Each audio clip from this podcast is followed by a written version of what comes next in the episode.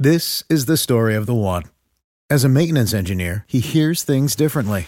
To the untrained ear, everything on his shop floor might sound fine, but he can hear gears grinding or a belt slipping. So he steps in to fix the problem at hand before it gets out of hand. And he knows Grainger's got the right product he needs to get the job done, which is music to his ears. Call, clickgrainger.com, or just stop by. Grainger, for the ones who get it done. The Spectre Bride. The Castle of Hem- Hemsworth. The close of the year 1655 as a result of fashion and gaiety. The Baron of that name was the most powerful nobleman in Germany and equally celebrated for the patriotic achievements of his sons, the beauty of his only daughter, the estate of Hens- Henswolf, which was situated in the centre of Black Forest, but given to one of his ancestors by the gratitude of the nation, extended with other hereditary possessions the family the present owner. It was castellated Gothic mansion built according to the fashion of the times, in a grand style of architecture, consisted principally of dark, winding royal corridors and vaulted tapestry rooms, magnificent indeed in their size, but they all suited to private comfort. The very circumstance of their dreary multitude, a dark grove of pine and mountain ash encompassed the castle every side and threw an aspect of gloom around the scene, which was seldom enlivened by the cheering sunshine of heaven.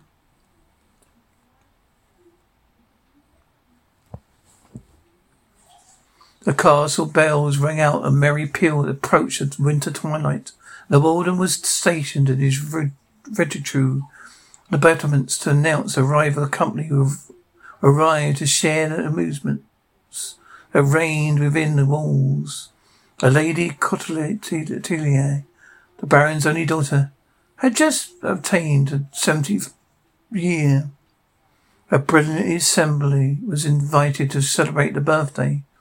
The large vaulted apartments were thrown open for the reception of numerous guests, and gaieties of the evening had scarcely commenced when the clock from the dungeon tower was heard to strike an unusual similarity. And on the instant, a tall stranger, arranged in a black suit of black, made his appearance in the dining ballroom. He bowed courteously on each every side, received all by all with the stare of strictest reserve. No one knew who he was or whence he came, but it was evident from his appearance that he was a nobleman of first rank. Though his introduction was accepted with distrust, he was treated by all with respect. He addressed himself particularly to the daughter of the Baron, as so intelligent his marks, so lively his sorties, and so fascinating was his dress, that he quickly interested the feelings of his young, sensitive auditor. In fine, after some hesitation, on the part of the host, who uh, with the rest of the company was unable to approach the stranger with indifference. He was requested to remain a few days at the castle, an invitation which was cheerfully accepted.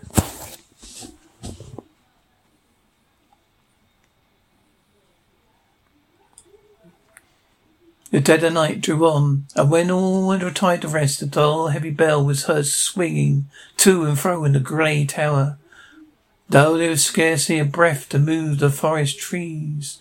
Many of the guests, when they met the next morning at the breakfast table, averred they had been sounds of most heavily music, while they all persisted of in affirming they had heard awful noises, proceeding as it seemed from the apartment which stranger at the time occupied.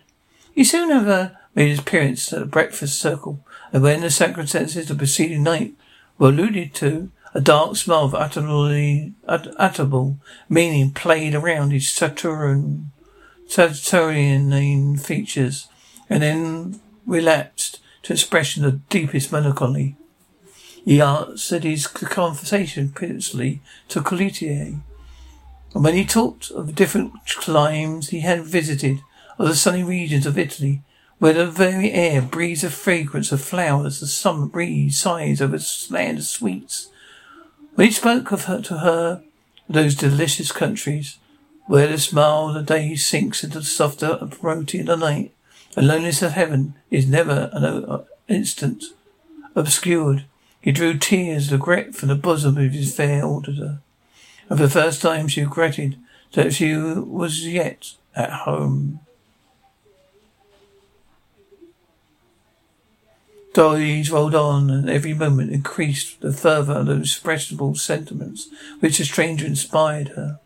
He never discoursed of love, but he looked into, but he looked it in his language, in his manner, and insinuating tone of his voice, and the slumbering softness of his smile. We found he succeeded in inspiring her with fabled sentiments, a sneer, a most diabolical meaning, spoke an instant and died again on his dark featured countenance. When he met her in the company of her parents, he was at once respectful and submissive. It was only when alone with her, in a ramble through the dark recesses of the forest, he assumed the guise of more impassionate, passionate admirer. He, as, as he was sitting one evening with the Baron in the wainscoted apartment of the library, Conversation happened to turn more supernatural agency. The stranger remained reserved and mysteriously during the conversation. But when the Baron in jocular manner denied existence of spirits and sarcastically mocked their appearance, his eyes glowed with an earthly lustre. His form seemed to dilate to more than its natural dimensions. When the conversation ceased, a fearful pause. A few seconds of the chorus of celestial harmony was heard pealing over through the dark forest glade. All were entranced with the delight, but the stranger was disturbed and gloomy. He looked at his noble host with compassion, and something like a tear swam in his dark eye. After a lapse of a few seconds, the music died gently in the distance, and all was hushed as before. Baron had quitted the apartment was followed almost immediately by the stranger. He had not long been absent when an awful noise, as from the person in the agonies of death, was heard, and the Baron was discovered stretched dead along the corridors. His countenance was convulsed with pain, and the grip of a human hand was visible in blackened throat. The alarm was instantly given. The castle searched in every bar- direction. The stranger was seen no more. The body of the Baron, in the meantime, is quite com- quietly committed to the earth. A remembrance of the dreadful transition, but it's a thing that was once was. After the departure of the stranger, who indeed fascinated her very sense, the spirits of the gentle Colite evidently declined. She will loved to walk early and late in the walk, love late in the walks that she once frequented. Recall his last words as well, his sweet smile, wonder the spot where she had once discoursed with him of love. She avoided all society, never seemed to be happy.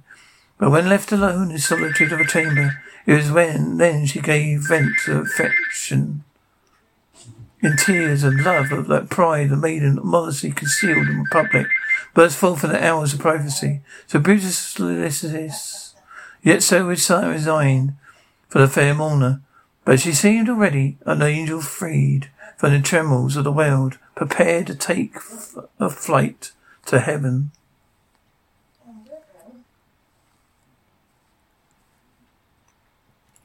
As for well, as she as she was one summer evening rambling to the sequented spot and one had been selected to her favourite residence. A slow step advanced towards her. She turned round and to her infinite surprise discovered the stranger. He stepped gaily to her side and commenced an animated conversation. You left me, exclaimed the delighted girl. I thought all happiness was fled from me forever, but return, and shall we not begin to be happy? Happy, replied the stranger, a scornful burst of derision. Can I never be happy again? Can there? But excuse the agitation. I love and input into the pleasure I experience at our meeting. Oh, I have many things to tell you. I, and many kind words to receive. It is not so, it's not so sweet one. Come tell me, truly. Have you been happy in my absence? No. See that sullen eye in the plated cheek that poor wanderer was at least gaining some slight interest in the heart of his beloved.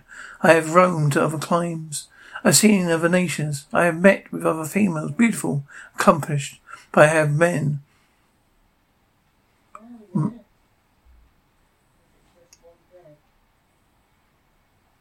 I have met with one, but one angel. She is here before me. Set this simple offering on my affection, dearest, continued the stranger, plucking a heath rose from its stem. Beautiful as well as the wild flowers that deck your hair, as sweet as love I bear thee. It is sweet indeed, replied Colite. But its sweetness must wither where night closes around. It's beautiful, but its beauty is short-lived, as a love enticed by man. Let not this then be the type of that thy attachment. Bring me the delicate evergreen, a sweet flower that blossoms throughout that year, and I will say as I weave into my hair the violets have bloomed and died. The roses have flushed and decayed, but the, ever, the, the evergreen is still young, and so the love is this the love of the heart. You will not, cannot desert me. I live but in you. You are my hopes, my faults, my existence itself. If I lose you, I lose my all. But I, I was but a solitary wildflower, a wilderness of nature, until you transported me, planted me in some genial, genial, genial spot, soil. And can you now break the fond heart you first taught to glow with passion. Speak not thus, returned the stranger. It tends to my very soul to hear you. Leave me, forget me, avoid me forever, or your eternal ruin must ensue. Sue, show. I am a thing abandoned by God and man. Did you not see the sacred heart that scarcely beats within this moving mass of deformity? You would flee me as you would an adder in your path. Here is my heart, love. How feel how cold it is. There's no pulse that betrays its emotion, for all is chilled and dead as the friends I once knew. Your unhappy love and your poor Colita shall stay shall stay to secure you. Think not I can abandon you in your misfortunes, nor will I wander with thee through the wild world, wide world, be thy servant, thy slave, thou wilt have it so. It will shield thee from the night winds, they blow not roughly on thy unprotected head. I defend thee from the tempest that howls around, and through the cold world may devote thy name to scorn. Through though friends may fall off and associates within the grave, there shall be one fond heart who shall love thee better in your misfortune, cherish thee, bless thee still. She creased, and her blue eyes swollen in tears. Her tears, she turned it, it glittering affection towards the stranger. He averted his head from her gaze. A scornful sneer, the darkest and deepest menace, passed over his fine countenance. In an instant, the expression subsided. His fixed glassy eye resumed to its unearthly chillness. He turned over again to his companion. It's the hour of sunset, exclaimed the soft, the beauteous hour, when the hearts of lovers are happy and nature smiles in unison with their feelings. But for me, this is the story of the one. As a maintenance engineer, he hears things differently. To the untrained ear, everything on his shop floor might sound fine, but he can hear gears grinding or a belt slipping. So he steps in to fix the problem at hand before it gets out of hand and he knows Grainger's got the right product he needs to get the job done, which is music to his ears. Call, clickgrainger.com, or just stop by. Grainger, for the ones who get it done. It will smile no longer. I hear tomorrow dawns. I shall be very far from the house of my beloved, from the scenes where my heart is enshrined in as a. But I must leave thy, de- thee, dearest flower of the wilderness to be sport the whirlwind and prey at the whirlwind mountain blast. No, we will not part, replied the impassioned girl. Where thou go, goest, I will go. Thy home shall be my home. Thy God shall be my God. Swear it, swear it, resumed. Soon the stranger, wildly grasping her by the hand, swear to the fearful oath I will dictate. He then desired her to kneel and holding his right hand in menacing attitude towards heaven, and throwing back his dark raven locks, locks exclaimed in a strain of bitter imprecation, ghastly smile, an incarnate fiend, made a curse of the offended God. he cried hotly. Cling to thee forever, the tempest and then calm, the day and the night, the sickness and the sorrow, in love, life and death. Should thy swerve, the promise thou hast here made to be mine, May the dark spirits and damn howl the fine thine ears, the cursed chorus of our fiends. May may that air rack thy bosom with quenches first flame of hell. May thy soul as a laser house of the corruption, where the ghost of departed pleasure sits enshrined, the grave, grave, a hundred-headed worm never dies, where the fire is never extinguished. May the spirit of evil lord it over the brow of claim as they pass by. This is abandonment of the God and man. Thy fearful spectres haunt thee in each season. May thy dearest friends drop day by day to grave and curse thee from thy dying breath. May all that is most horrible in the human nature, most seldom in the language can frame, or lips can utter, may this and more than this be thy eternal portion. Shouldst thy violate the oath that thou hast taken? He ceased, hardly knowing what she did. She, the terrified girl, ascended to the awful adoration and promised eternal fidelity to him, who is henceforth to be her lord. Spirits of the damned, I thank thee for this fine insistence, shouted the stranger. I wooed my fair bride bravely. She is mine, mine forever. I, body and soul, both mine, mine in life and mine in death. What in tears, my sweet one, are you yet, yet in the honeymoon is past? Well, indeed, thou hast cause, cause for weeping. But when next we meet, we shall meet to sign the nuptial bond. He then imprinted a cold salute on the cheek of his own bride, softening down in unutterable horrors his countenance, and requested for her to meet him. Eight o'clock on the ensuing evening, the chapel journeying to the chapel, Hensworth, Hubboff. She turned around to him with a burning sigh, to deplore protection from himself. But the stranger was gone.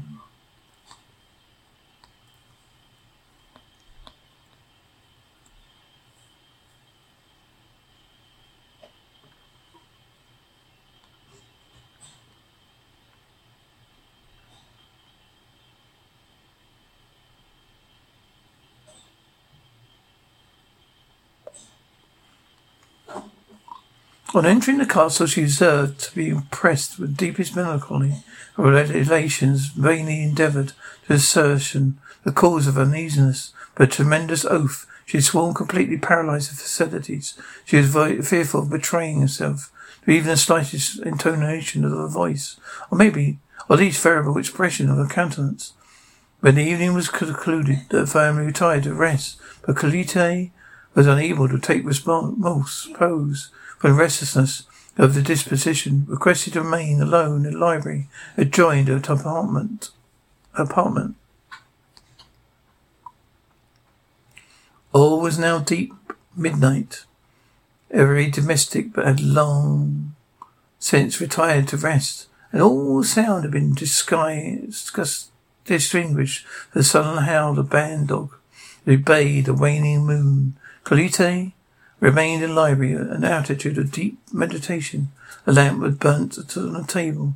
When she sat on the, was dying away, lower end of the apartment had already made their half, more than half obscured. A clock from the northern angle of the castle told out the hour of twelve. The sound echoed distantly in solemn stillness of the night.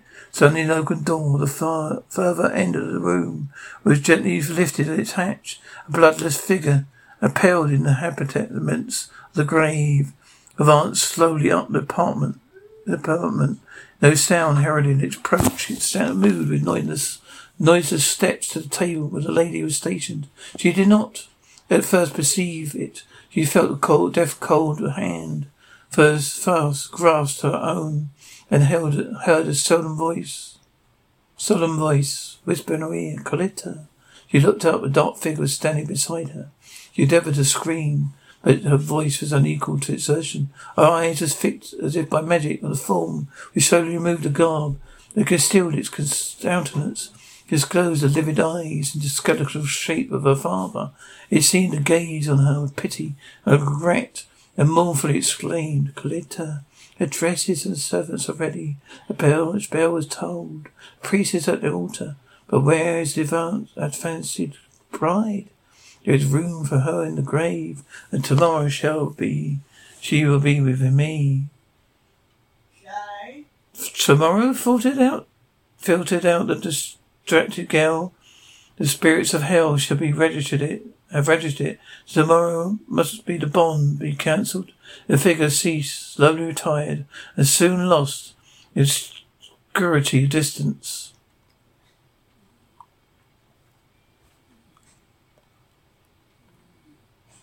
The morning, evening arrived, and already, already as the clock, whole clock struck eight, Colita was on the road to the chapel. It was a dark, gloomy night.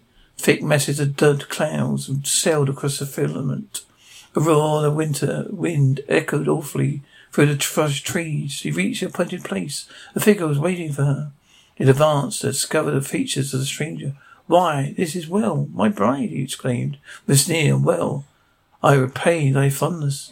Follow me. They proceeded together in silence through the winding, winding avenues of the chapel until they reached the adjoining cemetery.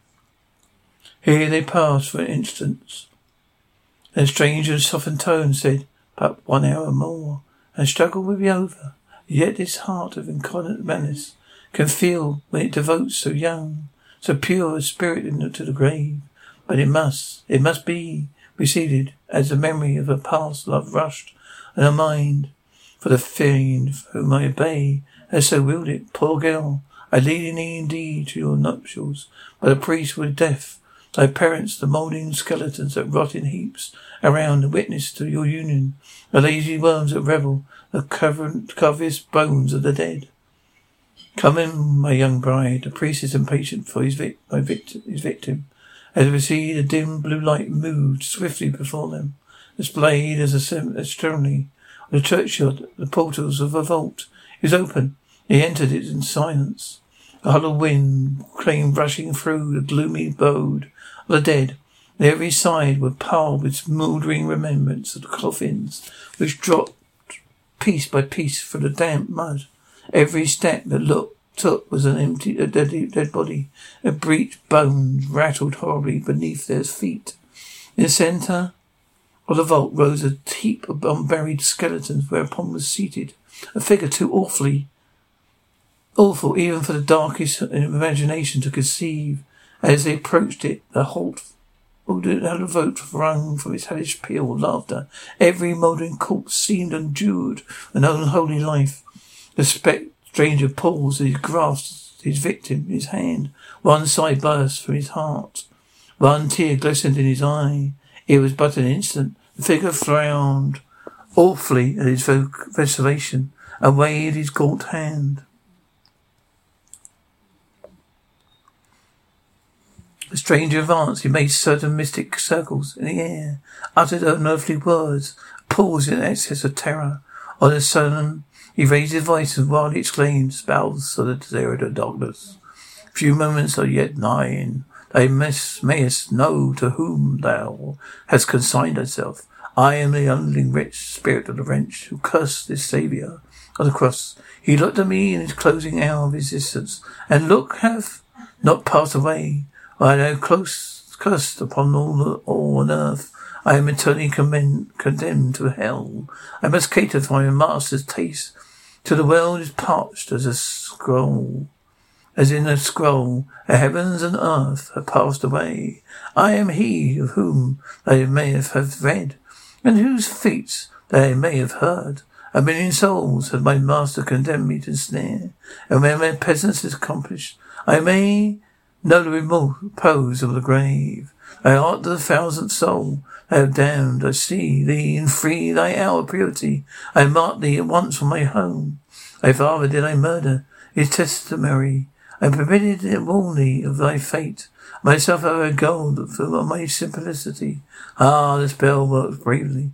Thy spell, oh, thou shalt soon see, my sweet one, to whom Uh, Thou hast likened twine undying fortunes. But long as the seasons shall move on their course of nature, as long the lightning shall flash and thunders roll, thy penance shall be eternal.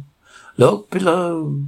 and see for what thy art destined. She looked at the vault split into a thousand different directions.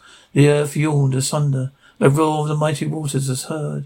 A living ocean of molten fire glowed in the abyss beneath her, blending with the shrieks of the damned and triumph shout, triumphant shouts of the fiends rendered horrible, more horrible than imagination. Ten millions of souls were writhing in the fiery flames as the boiling bellows dashed them against the darkened rock, blackened rocks of the adamant. They cursed with blasphemies of desire. Each curse echoed in a thunder. For an instant, he held over her over the burning vista, looked fondly in her face and wept as if he were a child. This was what, but this was but the impulse of a moment. Again he grasped her in his arms, dashed her with him, her, her, her with him, from him with fury, as the last parting glance was cast in the kindness of his, his face, said aloud, Not mine is the crime, but the religion that I profess. This is not said that there is a fire of eternity prepared for the souls of the wicked. Has not that occurred? His torments, she, she, poor girl, heard not, but he did not. His shouts of blasphemy. Dreamer, her delicate form bounded from rock to rock, while over bellow and over foam. She fell, the ocean lashed itself, though in triumph to receive her soul. As she sank deep in the burning pit, ten thousand voices reverberated from the bottomless pit abyss. Spirit of evil, here indeed is an eternity of torments prepared for thee, for here the world never dies, and the fire is never quenched. This is the story of the one. As a maintenance engineer, he hears things differently. To the untrained ear, everything on his shop floor might sound fine, but he can hear gears grinding or a belt slipping. So he steps in to fix the problem at hand before it gets out of hand. And he knows Grainger's got the right product he needs to get the job done, which is music to his ears. Call, clickgrainger.com, or just stop by. Grainger, for the ones who get it done.